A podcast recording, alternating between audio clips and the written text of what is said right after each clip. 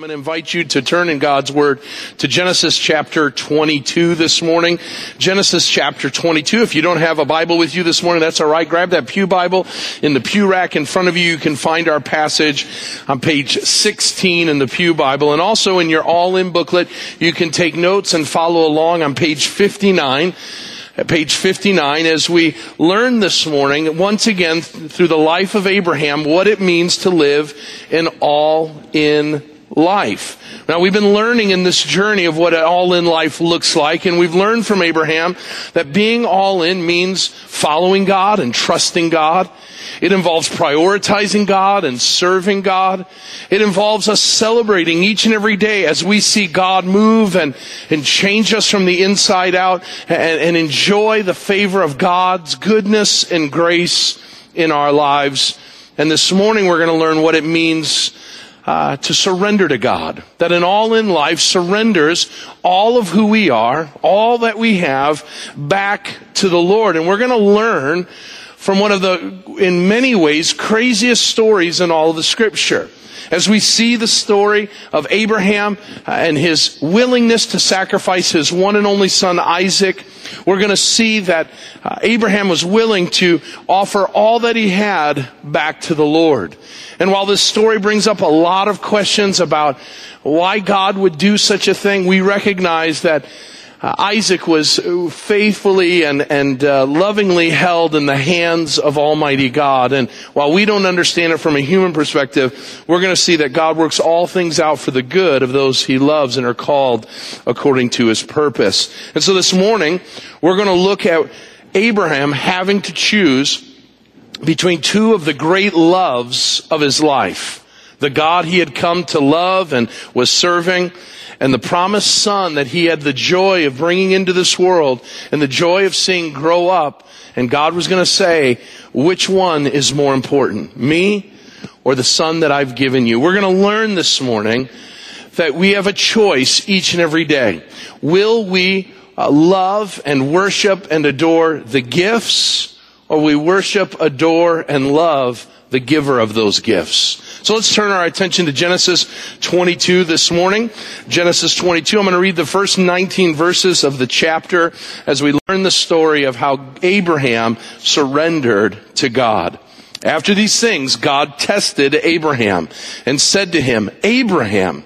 And Abraham said, Here am I.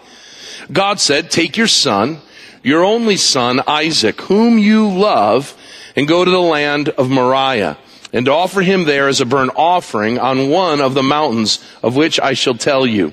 So Abraham rose early in the morning, saddled his donkey, and took two of his young men with him, and his son Isaac. And he cut the wood for the burnt offering, and arose, and went to the place of which God had told him. On the third day, Abraham lifted up his eyes, and saw the place from afar. Then Abraham said to his young men, Stay here with the donkey, I and the boy will go over there and worship and come again to you. And Abraham took the wood of the burnt offering and he laid it on Isaac his son. And he took his hand, in his hand, the fire and the knife. So they went both of them together. And Isaac said to his father, my father. And Abraham said, here am I, my son. Isaac said, behold, the fire and the wood but where is the lamb for a burnt offering? Abraham said, God will provide for himself the lamb for a burnt offering, my son. So they went, both of them, together. When they came to the place of which God had told them, Abraham built the altar and there laid the wood in order and bound Isaac his son and laid him on the altar on top of the wood. Then Abraham reached out his hand and took the knife to slaughter his son. But the angel of the Lord called to him from heaven and said, Abraham, Abraham. And Abraham said, Here am I.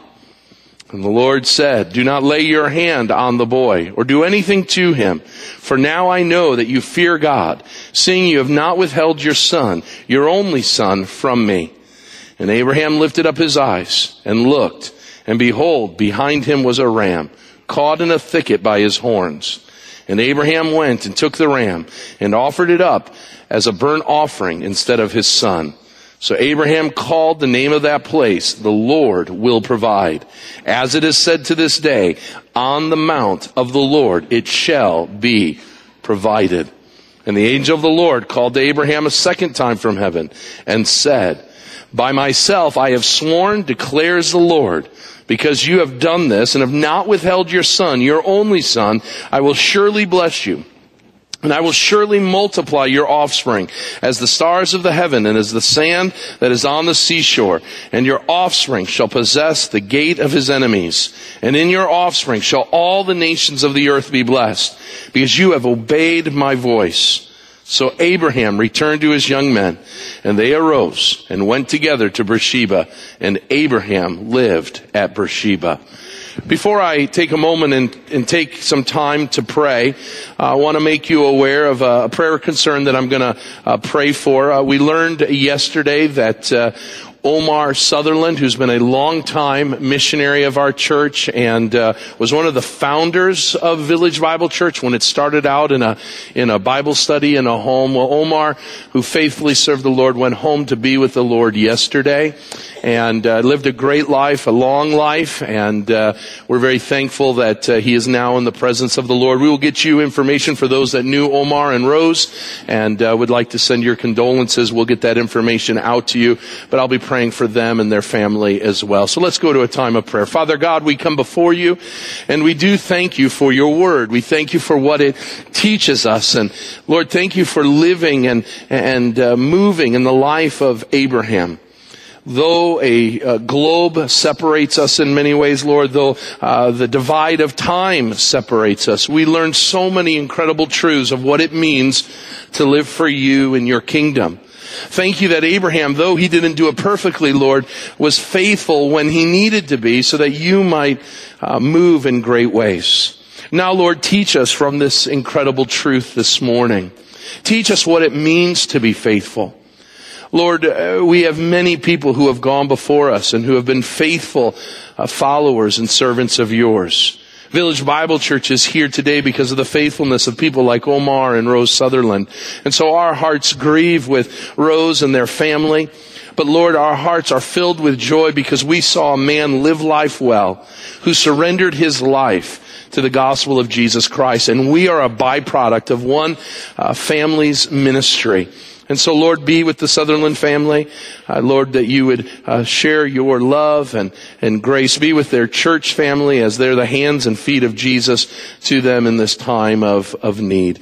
Lord, we are thankful that as we serve and honor you, there is great blessing in store for us. That the great and precious promises that you've given your people will be received in full uh, blessing, Lord, on the day that we see you face to face. And for that, Lord, we thank you for the life that Omar lived. Now turn our attention to your word, Lord, we pray. And it's in Christ's name we ask it. Amen and amen. Well, this morning I have a question for you. When was the last time you experienced a test or a trial or something that stretched you beyond measure? Something that you knew would bring you to the end of yourself.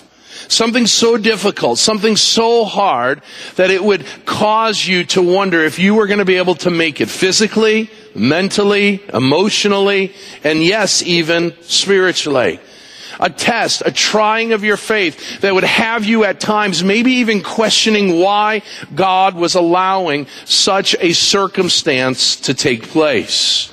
Whatever that is for you, and if you've walked with God for any amount of time, you know and recognize that the Christian life does not make you exempt from such circumstances. That a loving Heavenly Father allows His children at times to be stretched beyond what we think even we can handle. But let us recognize this morning that that stretching many times goes farther than we would ever think.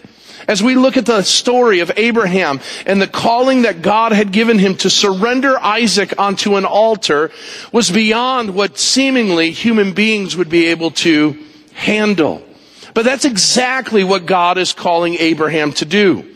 Abraham is going to have to make a decision. Do I love the gift more than the giver of the gift?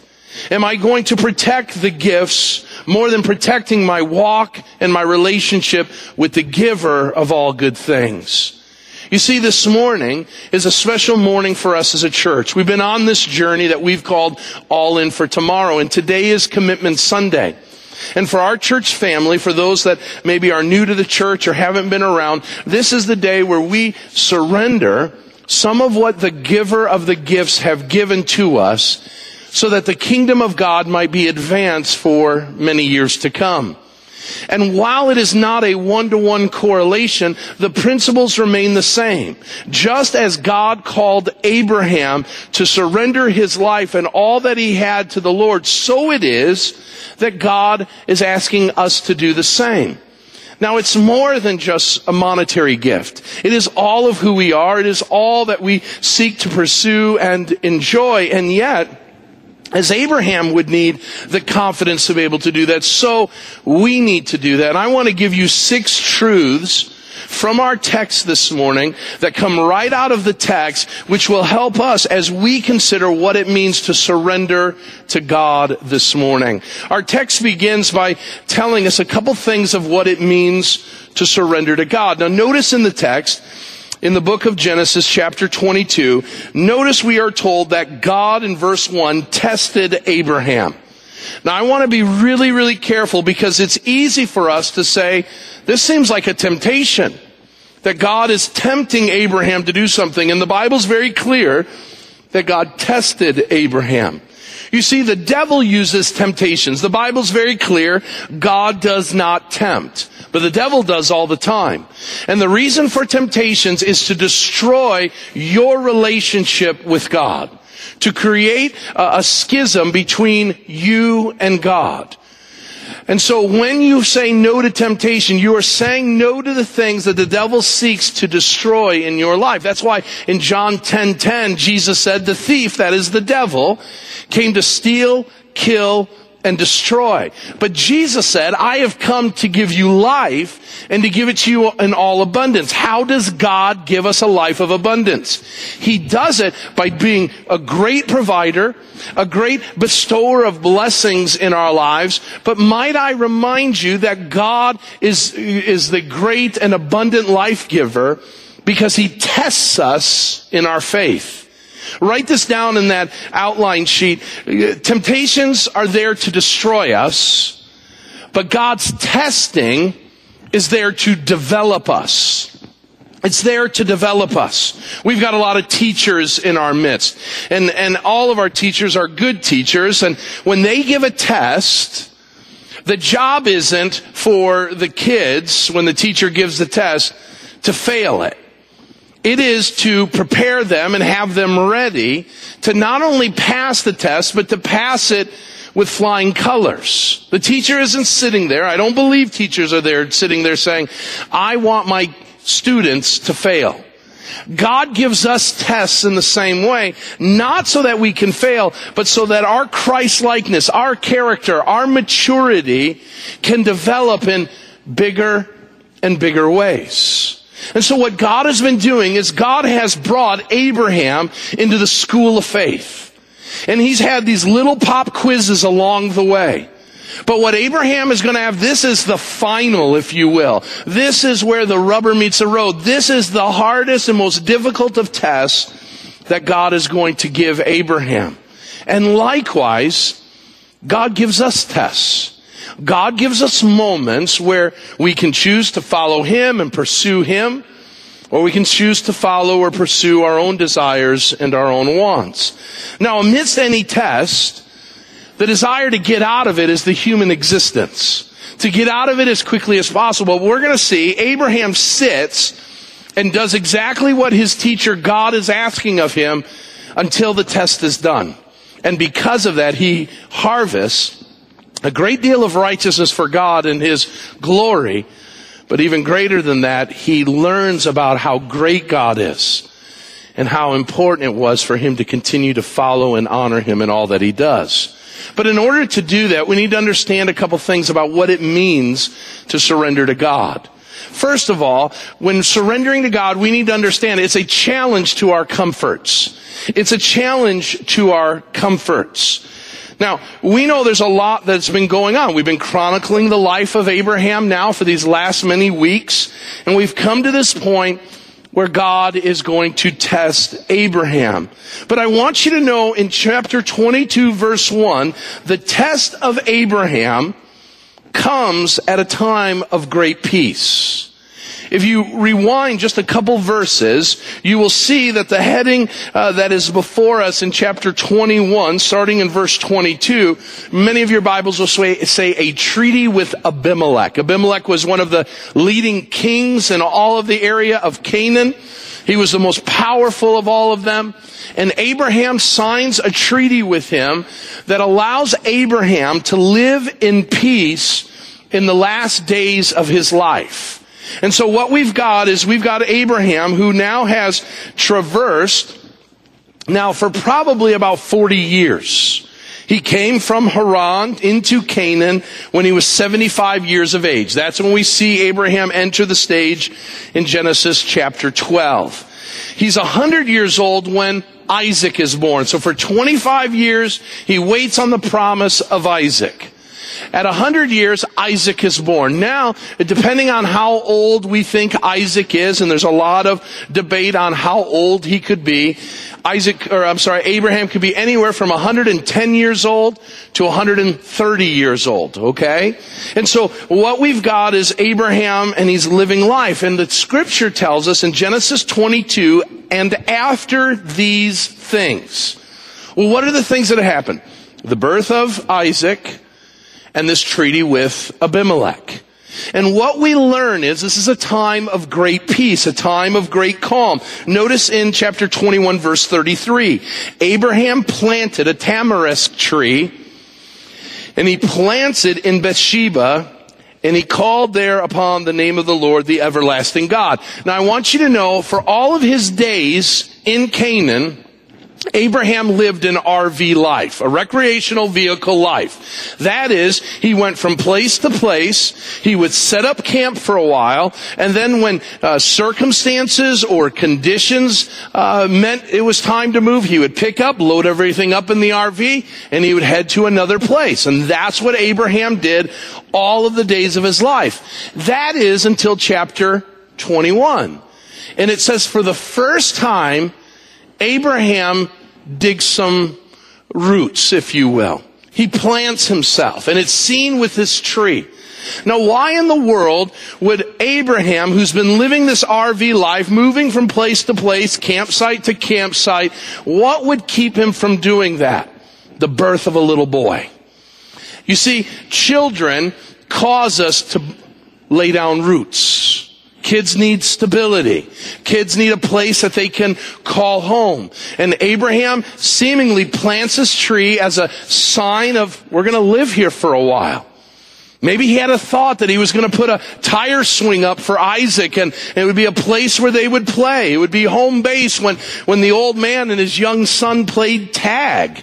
This was this moment where he was going to put down roots and he was going to hang around Beersheba for a while.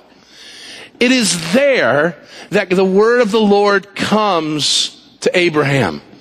I want you to know that when God comes to us and calls us to surrender, it will always challenge our comforts. For some of us, we have grown comfortable. For some of us, we have grown lax in living off of last year's steps of faith.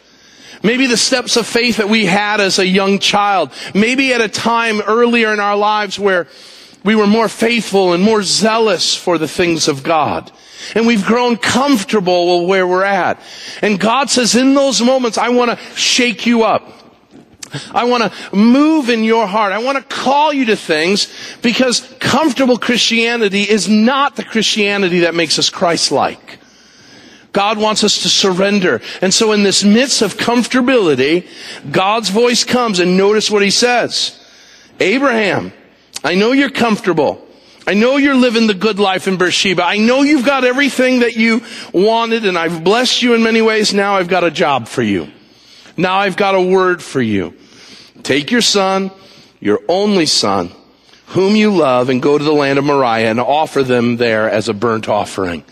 Surrendering to God, the second truth I want you to know, always demands that we make a choice. It demands that we make a choice. So here Abraham is. He's been faithful to God. He's followed and trusted God. He's prioritized God when God has called him to. And now God has fulfilled his promise. And what Abraham now is he's living the good life. The early steps of faithfulness are starting to come and be a blessing for him. That is why Abraham is known as one of the most faithful people in all of the scriptures. But now he's got a choice to make. Is he willing to give up the great love from an earthly perspective that he has? Isaac is what he longed for. It's what he dreamed about. It's what him and Sarah talked about. It is everything. Their minds and hearts were filled with it. And now this little boy is born and the joy, I've had three little boys in my life and the joy that a little boy brings, the excitement, the expectation of what's going to happen as they grow. It must have given them a new lease on life in their uh, early hundreds to enjoy the joy of this little kid. But now he has to make a choice. Will he love the gift more than the giver? We run into that. As we enter into the time of Christmas, young people, remember it is the giver of the gift that you need to fall in love with, not what they give. Gifts will come and go. But it's the love that that individual gives that's the most important thing. And yet, we forget that when it comes to God. God gives us everything we need. God gives us all these blessings under heaven. God showers us with new mercies every morning. The faithfulness of God is a gift in and of itself. And we take the gifts and we enjoy the gifts and we, we, we uh, use the gifts and we forget the giver of the gifts. And God's asking the question this morning of Abraham in our text, and He's asking it of us this morning here in 21st century America. Do we love the gifts of God more than we love God Himself? To understand that, we have to ask this question. What is or who is your Isaac? What is the most important thing you've got?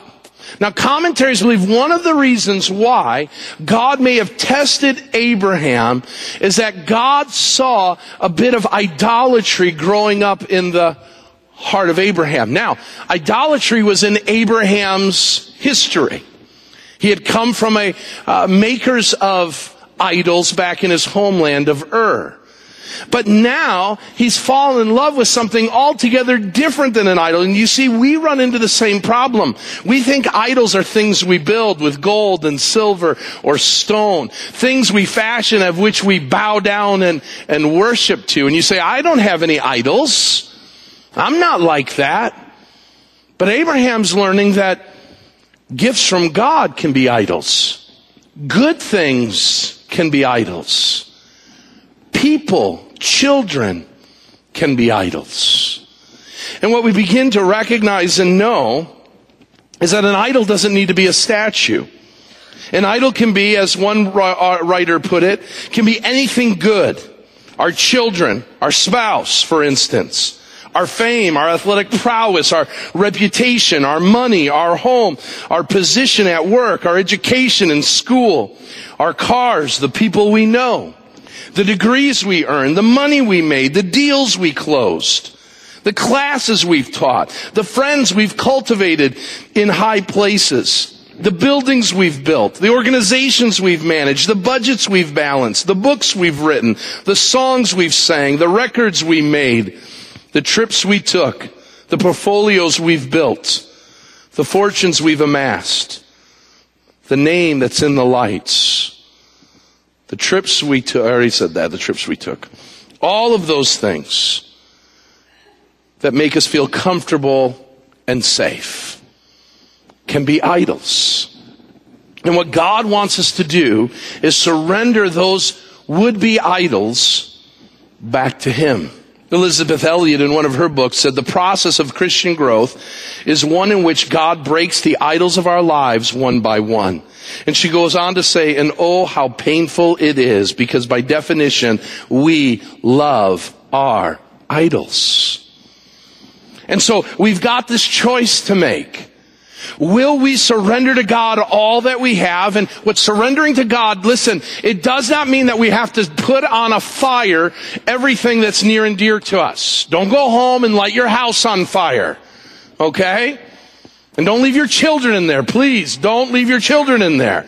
Don't uh, throw away your car. That's not what God is asking of you to do. What God is asking of us through His Word is to live our lives open-handed to Him. That whatever God you ask me to do, I will do. Wherever you call me to go, I will go. Whatever you ask me to give, I will give. Lord, I am open to what you may ask of me. And that's all that God was asking of Abraham. Are you willing to follow? Are you willing to trust? And are you willing to prioritize me above all else? Jesus said this. Jesus said that we have a choice to make.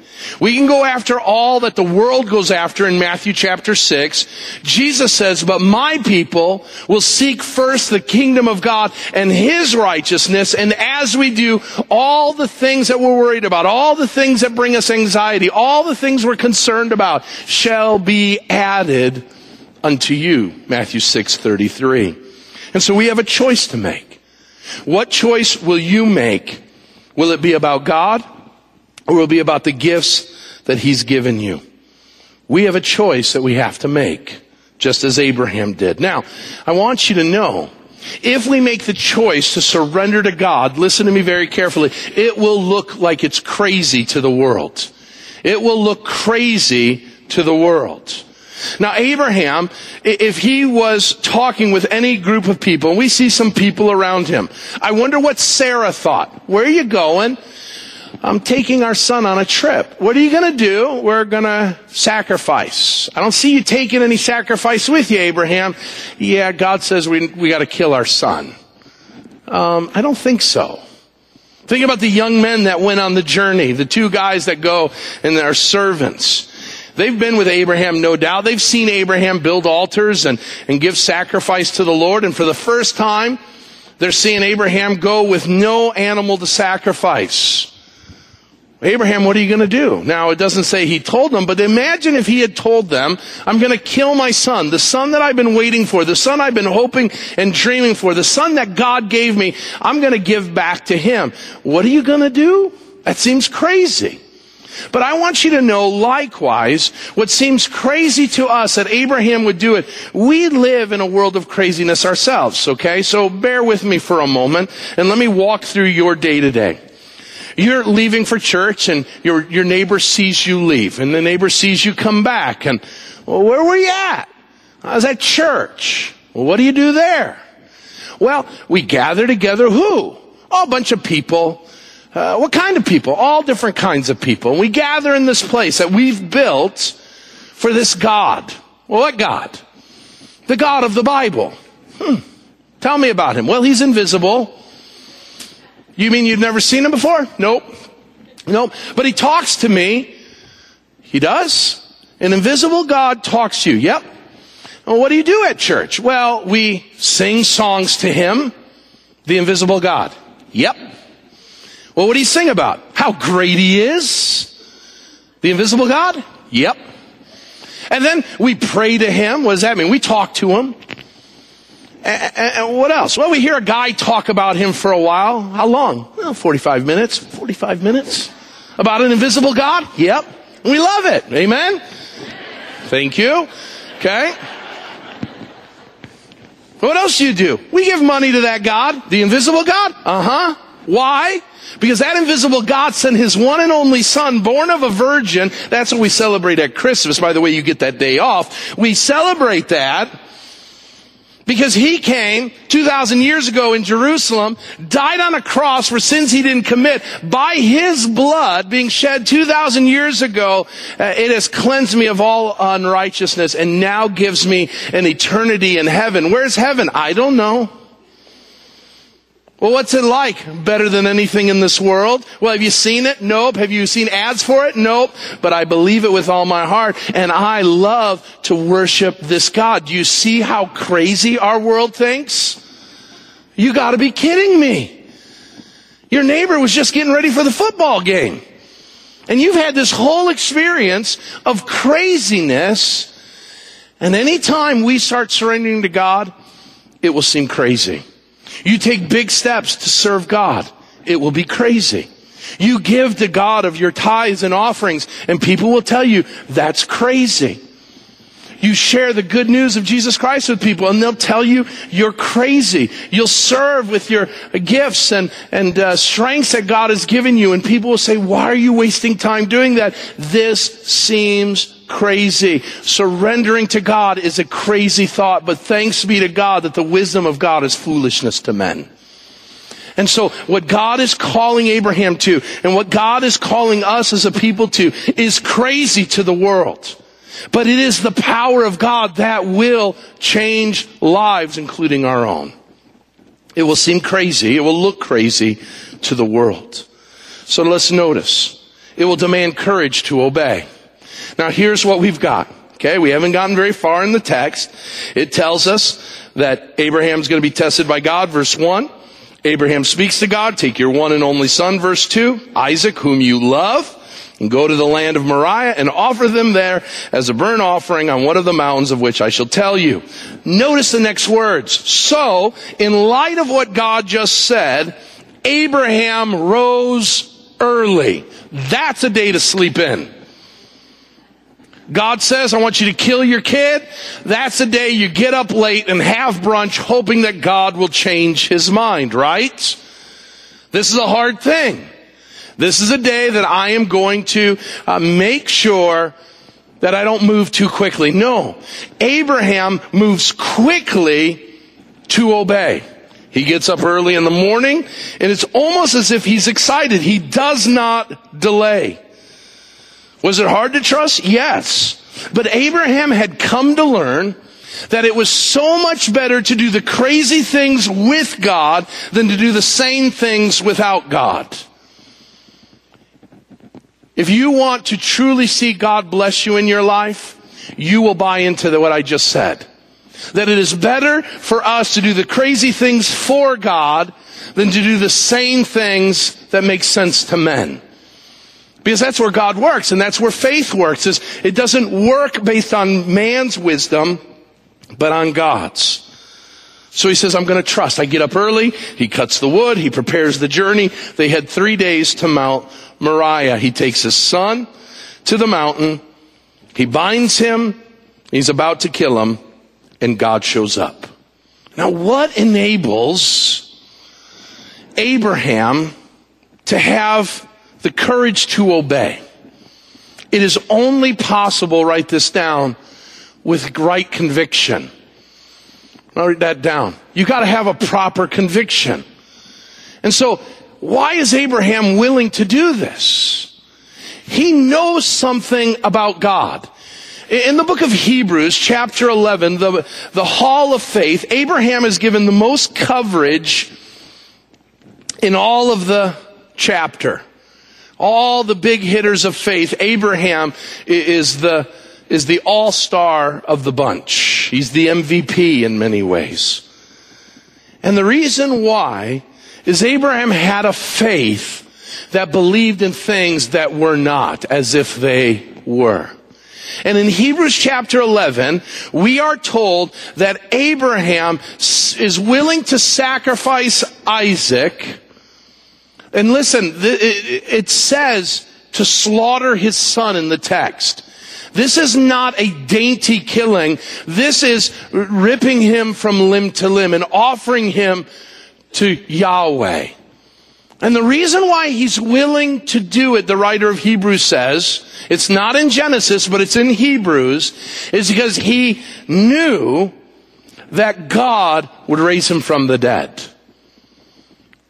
Okay, God, so what I'm going to do is for a moment, I'm going to experience a lot of pain and sorrow. I'm going to do that which is unspeakable. And I'm going to do it fully knowing that you've got it all under control.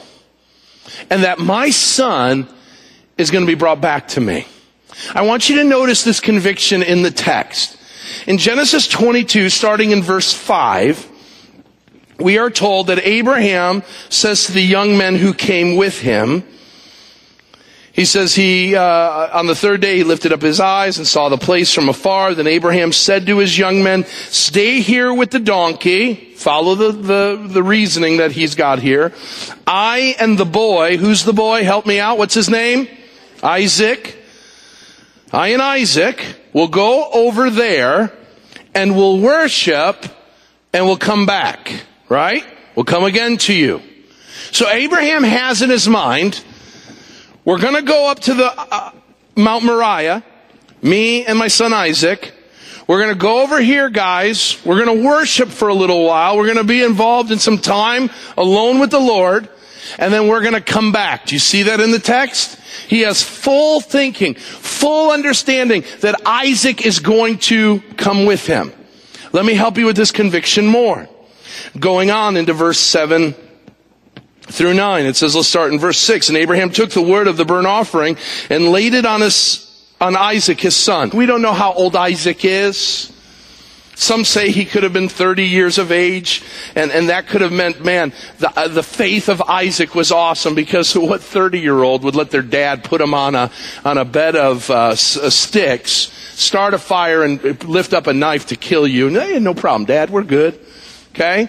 Others say because of the use of the phrase lad or young boy, that this is speaking that he's old enough to carry sticks, young enough that if he was to fight Abraham, Abraham could subdue him, or that the young boy being uh, impressionable enough might have gone along with whatever dad told him to do. We have no idea how old Isaac is, and quite frankly, Isaac isn't the main character in the story. God is. And so what we have is Isaac asking the question. Notice in the text it tells us in verses 7 and 8 that Isaac starts catching on. Isaac says, uh, Dad? Yeah, son. Here's the Tim Badal translation. Yo, Dad. Um, we got the wood. We got the fire. We don't have the offering. Something's missing, Dad. Where's the offering going to come from? And dad says, notice what Abraham says God will provide. Those three words will be shared three more times in the text, and that place, Mount Moriah, will become a place that is known for God providing to his people. And those three words will revolutionize your surrender to God and my surrender to God. When we have the conviction that as we serve God, as we honor God, as we give to God, as we share the goodness of God to others, we can have a conviction that God will provide. And if God is willing to provide, then we are willing to offer all that we have, all of who we are with open hands saying, Lord, if you need to take it, so be it. Because what is mine is yours. And I know just as I received that, whether it was money, whether it was a relationship, whether it was all manner of possessions, that as you take that, as I surrender that to you, you will fill my hopper as you deem necessary. And so as you provided in the past, surely you will provide in the future. Abraham has no idea how God is going to provide, but he knows God's going to. Now let me just speak very closely to what we're doing today. As a church, we're committing to give to the Lord. And that means making a choice. It means doing something that seems crazy to the world. It's something that will challenge our comforts. It'll demand courage to obey. All of these things are true of any commitment that we make. And the only way you and I will be able to do it is if we really believe with all of our heart that God will provide. That God will provide. This is why I love the scriptures. Because the Bible is a revelation, it is a testimony of the faithfulness of God in the lives of people. We're about to enter into the Advent season, the season of Christmas, where we will see at just the right time and in just the right place God would provide his son. Do you know that God has talked about his provision since Genesis chapter 3? When man and woman were hopeless in their sin, God said, I will provide. There will be one who will crush the serpent's head, and you will be redeemed once and for all. Do you believe? Do you hold fast? Do you have as a core conviction in your life that if you follow God, if you trust God, if you prioritize God, that God will provide? Because if you do, then faith becomes a whole lot easier. Abraham knew God, you're gonna fix it. You're gonna figure it out. If I plunge this knife into my son, you'll provide resuscitation and he'll be raised from the dead. And little does Abraham know, as he binds his son on that altar, as he goes and lifts the knife up above his head to plunge it into his son, God says, stop. I'm going to provide.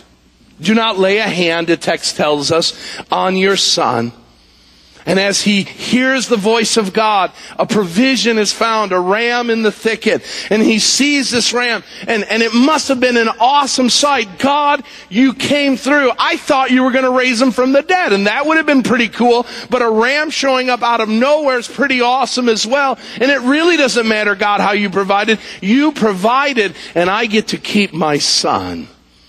I get to enjoy my son. I get to enjoy the gifts now as Abraham could say, that I loved God more than the gifts he's given. So what does it allow us to do? When we surrender to God, we get to celebrate God's provision. We've seen the end of the story. Isaac comes down off of the mountain. And we'll go on and we'll see in, in, in, Genesis chapter 24, Isaac becomes an old man and he gets married and we see that Isaac has children and the story continues on. Isaac does not find his end on Mount Moriah. And for the rest of the days of Abraham's life, every time he saw Isaac, he would say, God provided. But the only way that he could see the hand of God is if he was willing to open his closed hands to a God who promises to provide. And that's where God has us as people. Do we believe God will provide as we serve Him? Do we believe God will provide as we stick out our necks for Him and His kingdom as we share it with others? Do we believe God will provide as we give our tithes and offerings to the Lord? With that conviction, we are able to look back and see what our service and what our proclamation of the gospel and what our gifts and offerings to the Lord have done. They've given us an opportunity to see God provide. And we get to celebrate that. Imagine what the response must have been of Abraham as he's running down the mountain at over a hundred years of age. Think about how Isaac is feeling. That ram came at the right time. I'm alive. And I've seen God um, test my dad. And I've seen my dad trust God. And I've seen God come through. What a story and testimony to our children that when we surrender to God, they see God providing to mom and dad. An incredible story about giving what is most important to us back to the Lord and allowing God to take that which seems crazy in the world's eyes to use it for our good and for His glory. Now, as we said, today is a special day for us as a church. And it's an opportunity for us who have been a part of this journey to commit to the Lord, to surrender. And I just want to highlight a couple things. I'm going to invite Josh and the worship team back up. And I, I want to remind you of a couple things that was said on the video. Number one, if you're a guest, stay with us to the end of the service. This is for our people, and uh, your your whole purpose here today was just to enjoy uh, our worship and our um, love of our God and our, our ability to share that with you. Number two, maybe you didn't come to give today, but you're in a process of committing. Keep praying. Commitments can go at any time. This is our opportunity to do it as a church. And if you're praying and still want to participate, right, I'm praying on that, on that commitment card that you were given this morning. If you've already turned in a commitment card at one of our other gatherings, that's okay. Right? I've already committed. But we want you to participate in this as a sign of unity and solidarity. Remember, this is, why are we doing this? As a way for you to communicate not only to God, but to your leaders as we plan. Now here's what I want to remind you of. We know that circumstances can change. And this isn't a promise. This is a plan. God, my plan is to live out this commitment. But we know things change. We know circumstances change. And we don't want anybody to be in bondage with regards to that. And so I'm going to pray and then I'm going to ask Josh to play. And if you uh, have come ready to give, um, we want you to come forward and just place your commitment between you and the Lord in the basket before me. And uh, Josh will close our time out uh, after a, a couple opportunities to sing. So let's pray. Father God, we come before you and we thank you for this incredible story of Abraham and Isaac, the love that he had for you, the willingness to trust you and follow you, to prioritize you above all things. And Lord, while you're not asking us to sacrifice or surrender our one and only Son, we are here because that's exactly what you did. And we praise you for that. Now, out of gratitude of our hearts, Lord, and in small ways, we want to give back to you. I thank you for a church that's willing to take big steps of faith for you.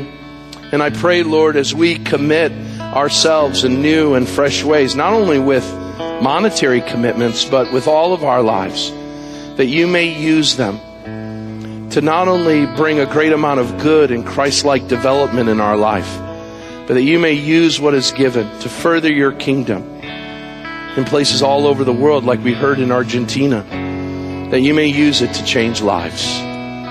Now, Lord, in this special moment, I pray that you might see the open hearts of your people as they surrender back to you.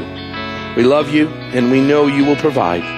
And we believe it with all our hearts. And so we give it generously. We give it with great joy in our hearts because we love you and love what you've done for us. It's in Christ's name we pray. Amen.